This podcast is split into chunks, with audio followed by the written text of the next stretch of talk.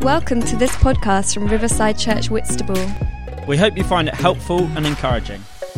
If you would like to find out more information about us, Why not check out our website at riversideuk.org? our Facebook page, or follow us on Twitter at Wit Riverside. Okay, so we're coming into land on our Unhurry series. How are we doing with this? Have, have you been slowing? Have you been taking some new habits on board? Good, okay. It's always encouraging when you look back at me with those blank faces on a Sunday morning. No, I know lots of you, I've been chatting to lots of you, I know lots of you are doing some, some great work on this. You remember when we started this series, we looked at Matthew 11 from the message, this wonderful translation that's in there. Um, Walk with me and work with me. These are the words of Jesus. Watch how I do it. Learn the unforced rhythms of grace. I won't lay anything heavy or ill fitting on you. Keep company with me, and you'll learn to live freely and lightly. And that's from the message translation of Matthew 11. So, if we're going to, this, in this passage, Jesus talked about being yoked, and the yoke was the, the wooden beam that was used to, to, sort of connect two animals together to plough. And normally you had a, a more experienced oxen with a younger oxen, and you'd yoke them together, and the more experienced oxen would kind of teach the younger oxen how to walk in a way that was useful to the farmer.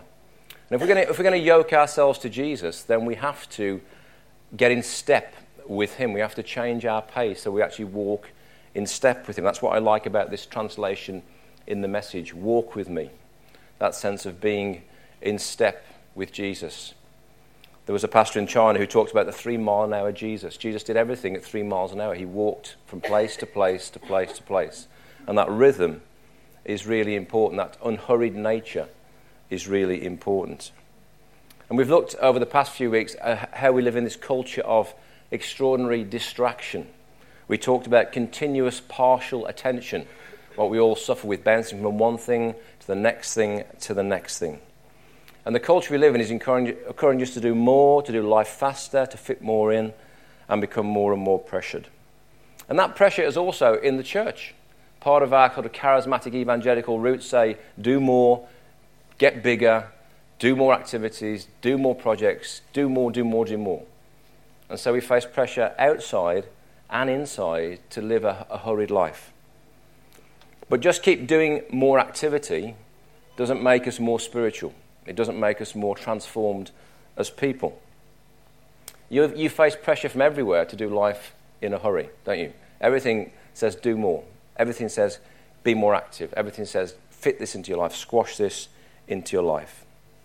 But Jesus was never in a hurry. When the theologian Dallas Willard was asked to describe Jesus in one word, he said, relaxed. Jesus was a person who didn't allow the pressure of life to force him into a different rhythm or a different speed. He lived an incredibly busy life, probably one of the most one of the busiest sort of lives in terms of the amount of people connecting with him and seeking him out. But he had this rhythm of unhurry. He lived this calm and compassionate life that we would love to emulate as we seek to come in step with him. He was also incredibly interruptible. Most of us just hate interruptions, don't we? Yeah? When you've got your day sorted out and you're cracking on with your plan and you're getting your things organized and suddenly something comes in and sort of knocks you off beam and you think, ah, I just hate being interrupted. You know, because it sort of feels like time's been robbed from us when we're interrupted. But Jesus lived the most interruptible life probably of anybody. Everywhere he went, people interrupted him. Said, Jesus, can you? Jesus, will you? Jesus, can I? And he was constantly being interrupted by the people that he was serving and walking amongst. And so, how do we learn to slow our bodies and our souls and our emotions down to walk in step with Jesus? You know, Jesus, Jesus made capacity in his life for people. He made capacity in his life for interruptions. And most of us don't factor any capacity into our lives for that sort of thing. In fact, we, we try and be as efficient and cram as much into our diaries as possible because that's what we've been conditioned to do. And anything that slows us down can really make us feel irritated, yeah? Unproductive, annoyed.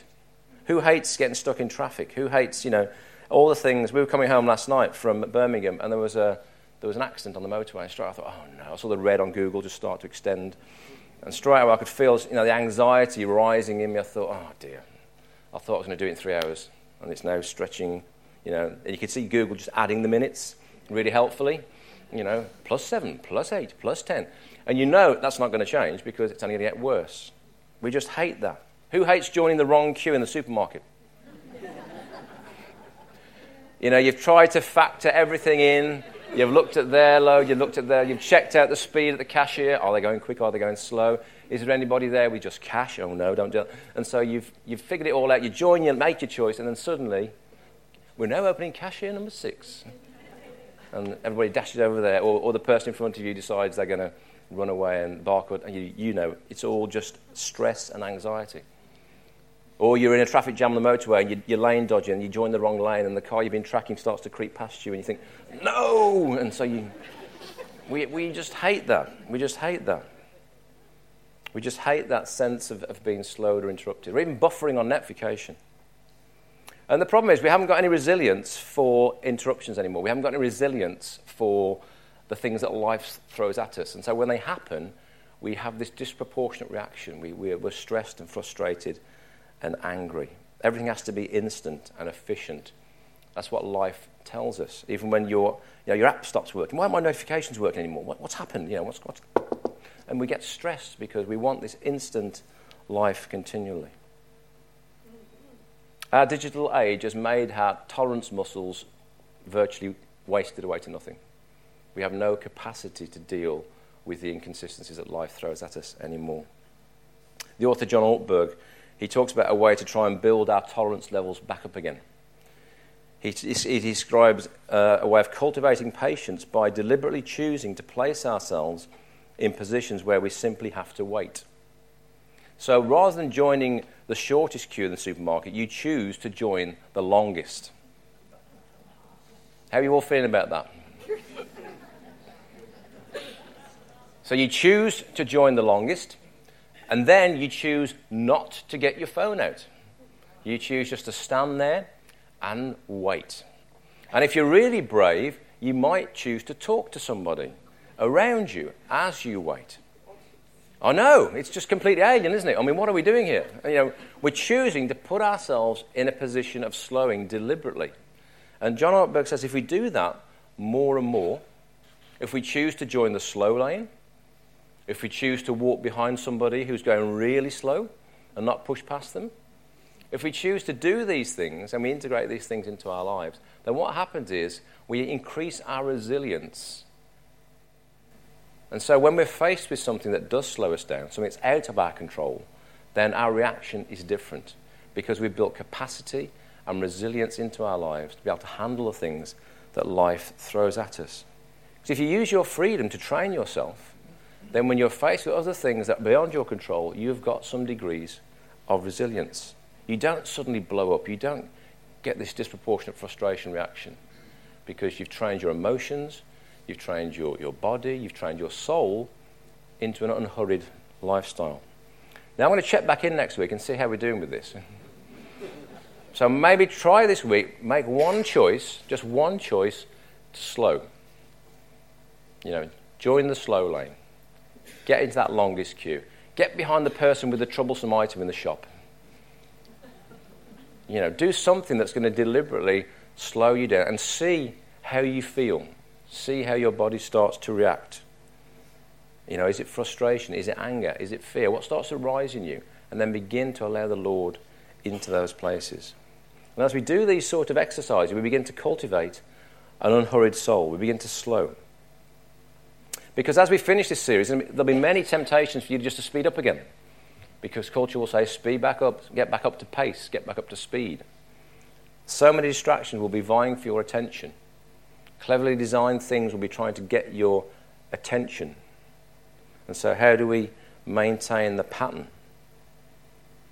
One of the things we can do is, is do what the ancient sort of Ignatians used to talk about were life rules. We build a, a set of rules into our life. They used to think about it like a trellis. We touched into this in our emotionally healthy series back in 2018. So you create a framework as you would in a garden. A trellis is designed to help plants grow up and support them as, that, as they grow. You create, a framework in your own life to try and help you cultivate intentional habits that will help you in spiritual transformation. A guy called um, Justin Earley wrote a, a book called The Common Rule Habits of Purpose for an Age of Distraction. We're going to look at some of the things that Justin suggests today that you might want to integrate into your common rule. And at the end of today's talk, I'm going to leave about 10 minutes hopefully, and you're going to have a chance to think about what your life rules might look like going forward. Okay? So we're going to spend some time today. You've got time in this service to think about what life might look like as you construct this trellis to help you lead the unhurried life. So let's just pop this first one on the screen here. So this is Justin's kind of starting point for his common rule. And you can see he's got different icons down there to, to describe different things. He's got habits that he encourages us to embrace, and he's got things he encourages us to resist. And on the horizontal axis, he's got things that encourage us to love God, and he's got things that encourage us to love our neighbour. And he divides it into daily habits in the middle, and then weekly habits in the outer circle. So let's begin to unpack some of these things that Justin uh, talks about. So, daily habits of embrace. So these are things he, he's integrated into his own life. He was a crazy busy, I think he's a, a solicitor, and he was burnt out, and he thought, how can I change the pattern of my life? How can I do things that will help me nurture my soul? And so these were his life rule suggestions. So daily habits of embrace, things that he wanted to incorporate into his life. And the first thing he talked about was, was prayer. And he talks about kneeling prayer, which I thought was quite interesting because kneeling prayer is quite old fashioned, isn't it? Getting down by the side of your bed as a child and on your knees praying. How many people kneel in prayer now? How many people can kneel? he talks about bookending his day in prayer. So he starts in prayer and he finishes in prayer. So when he wakes, he gets down on his knees and he just commits the day to God. And before he goes to sleep, he gets down on his knees and thanks God for the day. And he also tries to integrate a, a, time of prayer in the middle of his day. Now, these aren't extended times of prayer, these are relatively short times of prayer. But the kneeling for him is really important because it's saying, actually, there's someone bigger in the universe than me. There's someone more qualified than me to, to lead my life. There's someone who, who I can surrender to. And so, by adopting a posture of kneeling, he's deliberately using his body to help him understand that fact. That what we do with our bodies is important in worship and spirituality. That's why we encourage you to open your hands when we pray, because opening your hands opens your posture, and in turn, it also opens your soul. When you choose to kneel, you are saying, I'm going to surrender myself. I'm going to, I'm going to put myself beneath somebody else. I'm going to come in an attitude of humility. And that's what Justin does. He kneels three times a day. So that's something you might want to think about yourself. Before you, uh, anything else hits you in the morning, you just commit the day to the Lord. And in the evening, you thank God for the day. A daily habit of embrace. The second one he talks about is eating uh, a meal with others. Now, this might not be possible for everyone, but rather than eating food on the go or eating food at our desks or rushing the next meal down, he chooses to stop and sit down and share some food with somebody else. It might be a sandwich, it might be something very simple, but choosing to stop and connect was something he wanted to integrate into his life to help him um, in spiritual transformation and formation. Jesus spent a vast amount of time eating with people, have you noticed? Everywhere he went, he was just eating. And in the Middle Eastern culture, eating was a very intimate act. It was, it was almost as close as lovemaking. If you had a meal with somebody, that's how intimate eating was. It was a very intimate relational act. And so Jesus often used times of eating with people to really connect with them at a soul level. And we can do the same. We can, we can stop and we can just eat with someone and we can connect with them and we can share life with them. And that can help us nourish our souls. So rather than reaching for our phones or the TV or the paper or distracting ourselves, we choose to stop and connect. A daily habit of embrace. And then we go into these habits of resistance that um, that Justin thinks about. Now, these are things you're trying to you're trying to effectively manage. You're trying to stop that cultural pressure that is, is sort of coming at you in waves. And the first thing he does, reads his Bible before his phone.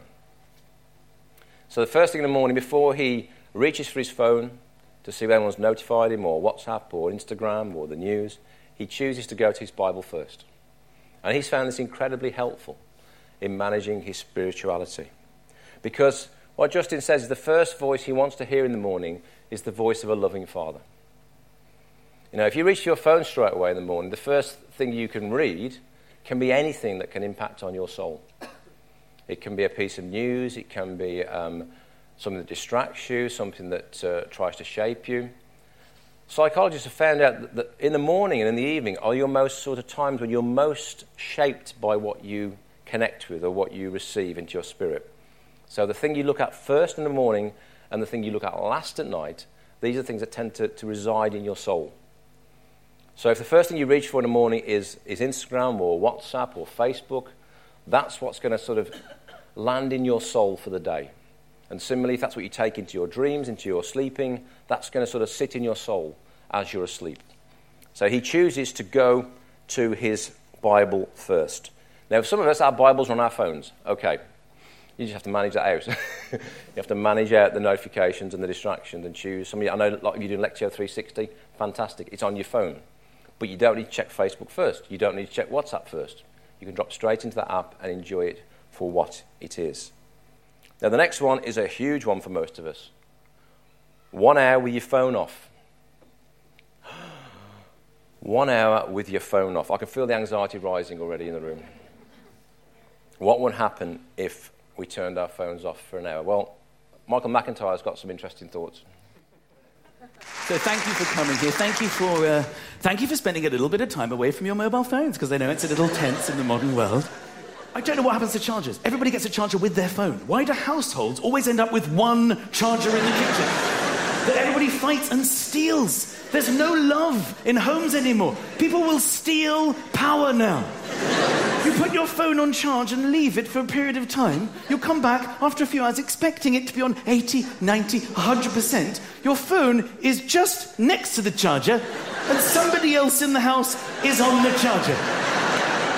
And they defend it all about the battery life. You've stolen. Why did you take my phone off the charger? You were on 62, and I was only on 14 announcing to the house, guys, keep an eye on my phone. As soon as I hit 62, that's enough for me. That's good enough. People cannot cope. When your phone runs out of battery, it's like your life is over. You, how am I going to live? How am I going to live? I've got no power. My phone's dead. My phone's dead. You suddenly miss all these things. I can't, I can't look up on Google. I can't look at photos. I can't receive calls. I don't know what I'm going to do.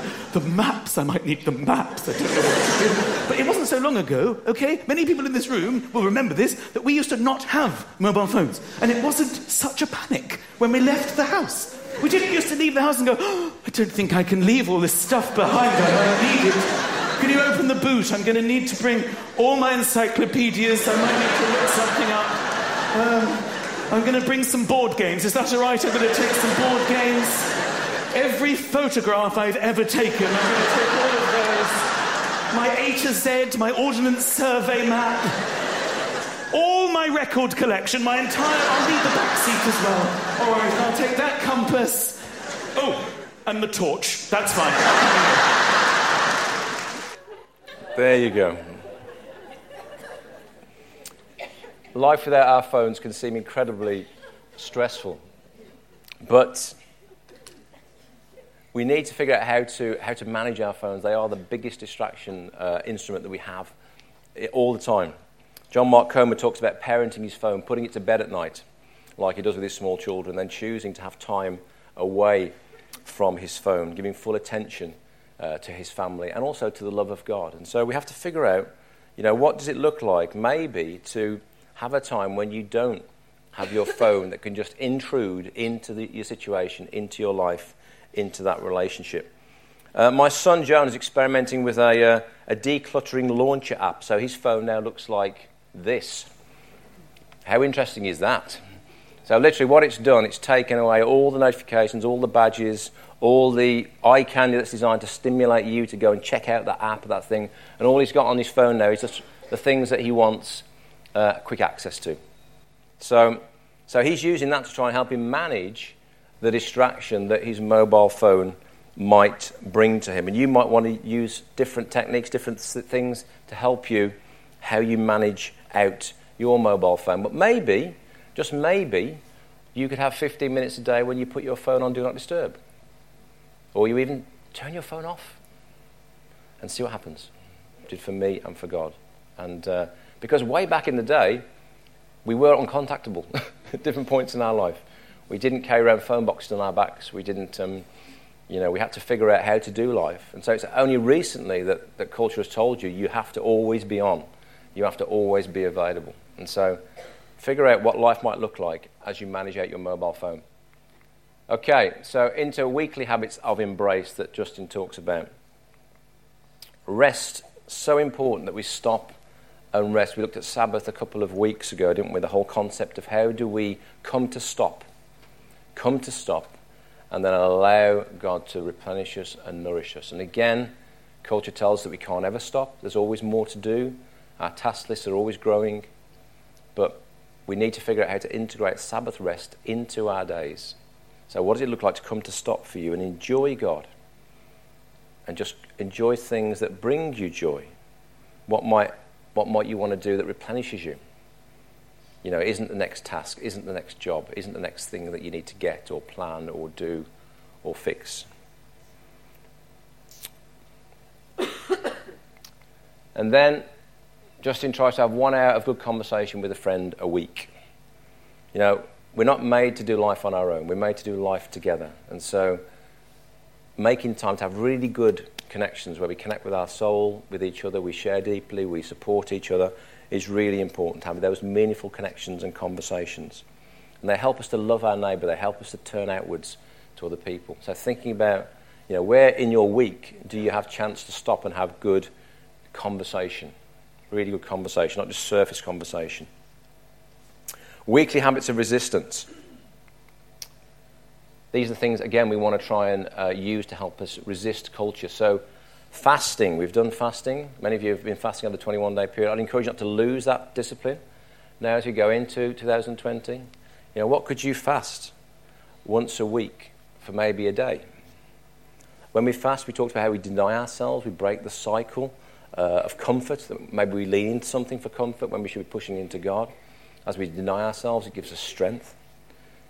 And also, when we fast, we identify with those who are suffering. We identify with those who are struggling. We identify with those who aren't, who don't have everything at their fingertips. We, we, we suffer with them. We're a body, after all, across the whole planet. So as we, as we fast and we create a degree of suffering in ourselves, we identify with the wider body of Christ. So, what might fasting look like for you in your week? You might choose to fast some food. You might choose to fast uh, TV. You might choose to fast something that helps you push in and grow. And the last one's really interesting. Justin talks about curating media to just allowing uh, our culture of media to wash over him.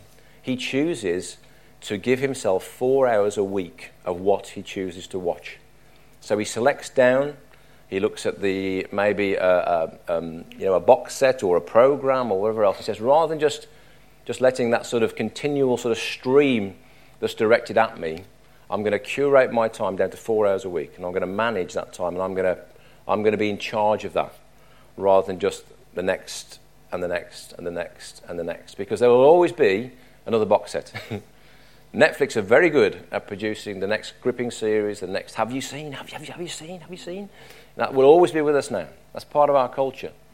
But how can we manage that? How can we select and be selective about what we allow into our lives and how much time we are spending with those particular distractions? So these are Justin's ideas, and you can add your own uh, ideas to this. You can add your own things to make it authentic to you. The key thing about life rules are is they help you to intentionally plan your life and you set out your stall to help your spirituality. Because no one else is going to do it for you. No one else is going to do this exercise for you. It's only an exercise that we, we can't delegate it, we can't give it away. We have to do it ourselves. You might want to add exercise into this, into this life rule. You might want to add things that bring you joy, recreation, hobbies. You might want to integrate relationships, thrive and grow spiritually, can be added to this, these life rules. The key thing we're trying to do here is be intentional about avoiding distraction and hurry, coming up with a rhythm of life that we can grow. We had the chance to hear John Mark Comer this week speak at NLC in Nottingham, and he was talking about his church in Portland, how initially they'd been a hugely missional church. They'd gone to seven services, and they'd been pushing the missional front uh, over many years. And he realized after a while that the church was being incredibly missional, going out to tell people about Jesus, but what they, what they were taking with them was very limited because their own experience of Jesus wasn't very transformational. So they carried a message, but they didn't really have the internal life to reflect to what they were communicating. And he talked about how it's really important that we come and then we go. And so you'll, no- you'll notice our next series is Go. We're going to look at the missional life, the missional call. But as we do that, we can't lose the, the come. We have to come to Jesus to be able to go. You can't give what you're not cooking. I've said it before. You can't give it away. You, you can't just, it's not just a passing on exercise. You, what are you going to expedite? What, what's, what's, what in your life is worth sharing with other people? What do you want to introduce them to? And so, as believers, we have this, we have to develop our interior life. We, the one thing we can't give away. We can't delegate it to anybody else. You can read hundreds of books and listen to hundreds of talks, but you can't give away cultivating your interior life. It's, it's the thing that you uh, should be your main preoccupation in Christ. Because as you go, that's what you take with you. That's what you are introducing people to. It's what's been cultivated in you. And so, I want to encourage us today, as we come to land on this, to think about our own life rules. What would we integrate into our own life? What do we want to give attention to? How are we going to be wise in terms of how we invest our time and our resources, our energy? Because unless we're conscious stewards of these things, then culture will unconsciously shape you. Every day, you'll be shaped by the things around you and the things that are happening to you and the media that you're listening to, and that will all shape you unconsciously. So, what we do with life rules is we consciously steward our interior life to become more like Christ, to get into the rhythms of Jesus. So, I thought I'd finish today by giving us time, because I've got you all captive here until 12 o'clock, giving you time to think about your life rules off the back of this series. And I've got some ideas for you. What do you want to embrace in your life? What do you want to try and cultivate? What do you want to try and resist in your life? How can you do things that help with these life habits? How can you be intentional about loving God and loving the people God has placed around you, your neighbours? So I've got some ideas for you. I've got four categories you might want to think about under my life rules. So, prayer. This is kind of a, a, generic heading in terms of sort of devotion to God and spiritual practice. So, what might your habits of devotion be? What might you integrate into your, into your life rules? How do, you, how do you expose yourself to the Word of God? How do you read it? Do you listen to it? Do you look at different versions of it? Do you just do like a Lectio Divina, just meditate on a small section? Are you planning to try and read through the whole of the Bible in a year or part of the Bible in a year? How are you, how are you coming aside to quiet? How are you stopping and stilling? How are you letting God speak to you? How is your conversation with God going to take place? Where might it be? What time in the day might it be? You could think about places. You can think about times as part of your life rule. You might also want to think about other things you might want to read and listen to to help you grow. What's, what's stimulating your spiritual life in 2020? Then, under rest, what does Sabbath look like for you? How could that be integrated into your week? Perhaps you, you're thinking about mini Sabbaths, short periods of time during the day, or maybe a longer period of time on a particular day. How can you embrace simplicity? How can you simplify your life so you're not controlled by all these different things that you have to manage or have or juggle? How can you bring a degree of simplicity? And what restores your soul? What, what do you take delight in? What do you enjoy doing that replenishes you? How can you integrate that into your rule of life? What does recreation look like for you? What, what, what replenishes you? And then we've got this section called activity. This is what you, you give your attention to. This is what you're active in. How do you steward that? How do you make sure you're managing that well? You have limited time, energy, and resources. How do you use them wisely? How do you invest them wisely? How can you serve? How can you invest in others? How can you love the community that God has placed you in and the people around you? And are you integrating habits of exercise and rest and thinking about your diet and these things that we all need to think about to make sure we maintain uh, a degree of you know, physical health? The Apostle Paul says, find out what pleases the Lord. And so, you know, does your life, the way you live it, bring pleasure to God? And last thing, relationships. Are you making space to connect with people? With family, with friends, with colleagues, with neighbours? Is there, is there space in your life to be interruptible? A space to go the extra mile? Uh, are you developing relationships with people who love you enough to speak the truth? You don't want to be surrounded by yes people. You want people who love you enough to have tough conversations. Trusted companions for the journey. You need people who, are, who love you enough to be able to say, hang on a minute, I don't think that's right. Or, you know, can we talk about that? We, need, we all need people in our life who we trust enough to be able to speak into our lives. Okay, so it's now over to you. We've got just under 15 minutes, and I want you guys to think about these things. I've got some things to help you. Uh, I've got some little pro formas. You can have one of these. There's a load of them down there, some pens, some clipboards. You might want to use your phone. Okay, I'm not against that. You might want to turn and chat to a friend. You might want to chat to a spouse or someone you come with today and say, now, over the next sort of 10 minutes or so, why not think about, under these different categories, what you're going to do and put into your life rules? Is that okay? Now, as we get to, get to 12, we'll gather together and we'll pray and commit this time to God. So, if, yeah, if we can, we'll give those out. Put a bit of music on, guys. Three, two, one. Get chatting, get thinking. There you go. Thank you for listening. If you'd like to contact us about this talk, To hear more or to find out about Riverside Church Whitstable, then visit our website at riversideuk.org. also you can contact us through our Facebook page or tweet us at Whit Riverside.